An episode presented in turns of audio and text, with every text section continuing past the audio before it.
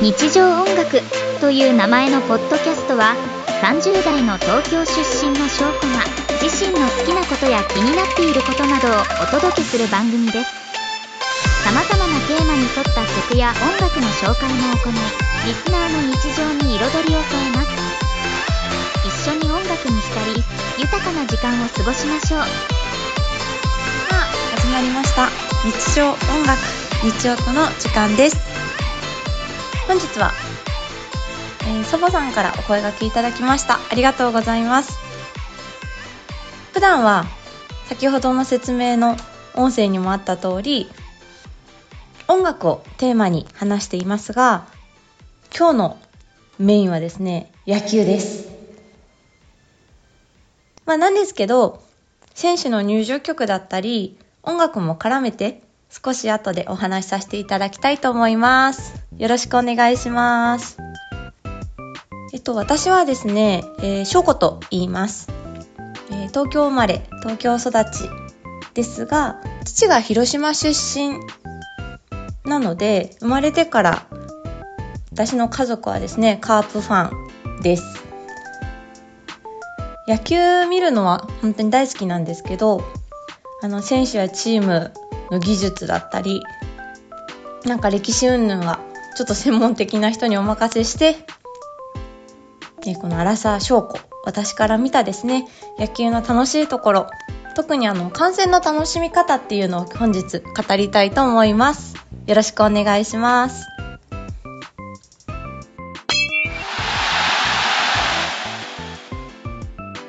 さあ、皆さん、野球のマスコットキャラクターについて好きなキャラっていますか？あの、ドアラとか、スターマンとか、つば九郎とかやっぱね、人気なキャラクターたくさんいると思うんですけど、私は一番カープファンなのでしかも、スライディが可愛いです。青い恐竜みたいなキャラクターなんですけど、2メートル近くあるのかな？普段は青なんですけど、ハッピースライリーって言って、チャンスの時だったり、カープが試合に勝った時に、あの子ピンクに変化するんですよ。もうそれもすごい可愛いので、ぜひ見てみてください。あとね、目、飛び出してる目もね、ハートマークとかになったりするんです。あのキャラクター多分なんか見覚えある人多いと思うんですけど、あれセサミストリートの会社が手掛けているそうです。ちなみにね、スライリーの、スライリーにも背番号があって、びっくりマークです。たまに球場でね、スライリーの背番号をつけてる人いますよね。愛されてるキャラクターになります。あのー、私が一番カープの試合見てたのが2014年からどうだろう2016年あたり？あのあたりは結構ハイライト試合見れなかったらハイライトとか見てね結構しっかり野球を見てたんですけど J スポーツに加入しててそこでね試合を見れてました。昔はテレビで野球やってましたけど今ほんと全然ですよね。なんか放映権とかいろいろあるんですよねきっと。父親は食事中、まあ、テレビは見るなっていうくせにあの野球の時はいいよっていう謎のルールがあってですね昔からあの野球はちょっと身近なねスポーツでした。キャッチボールとかもよく公園でしてもらった気がします。さあ、カープについてなんですけど、球団カラーは赤です。ね。気合入っていいですよね。そしてカープの応援といえばはい、スクワット応援です。あれ皆さんやったことあります？私基本結構内野なんですけど、外野でやるあのスクワット応援っていうのはね、とても楽しいです。選手の応援歌だったり、チャンステーマもカープはかっこよくてですね、特にチャンステーマは Superfly の曲なんですよ。あれ結構リズム取るの難しいんですけど、やっぱあれ流れるとテンション上がりますね。あと曲で言うと、どうでしょう皆さんは好きな選手のこう打席にと立つ時に流れる曲って覚えてますか？好きな選手のっていうのはちょっと覚えてないんですけど何曲かすごい印象に残ってるのがあってまあ1番目はやっぱ安倍晋之助選手の「セプテンバー」でしたよねやっぱ敵ながらやっぱかっこよくてですねやっぱしんのすけって最後叫ぶんですけど、あれはね、やっぱ他球団でも叫んじゃいますよね。楽しいです。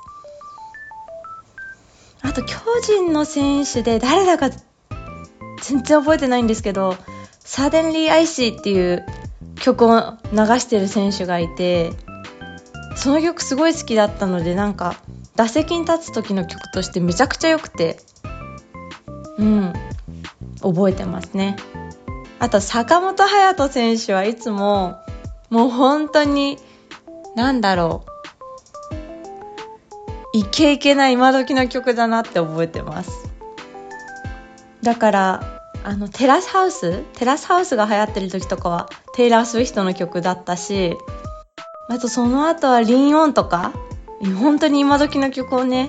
流してるなってイメージがあります。あ、ゆうすけの曲も流してたかな？まあ、それとは、またちょっと話戻っちゃうんですけど、その選手の応援歌あの、ファンが歌う応援歌の方ですっごいかっこよくて覚えてるのは、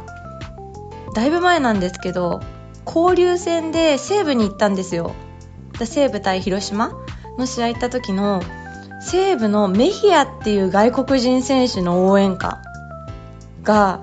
すっごいかっこよくて覚えてます。なんかみんなでぴょんぴょんぴょんぴょん飛ぶんですよね。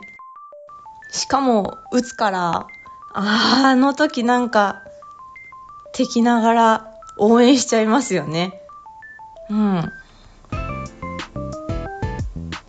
試合で印象に残ってるのが、まあね、カープはリーグ戦優勝とかもしてるので、まあそんな話をしてもいいかなと思ったんですけど、やっぱ見に行った試合がめちゃくちゃ印象に残ってて、もうね、もうこれ一つだけです。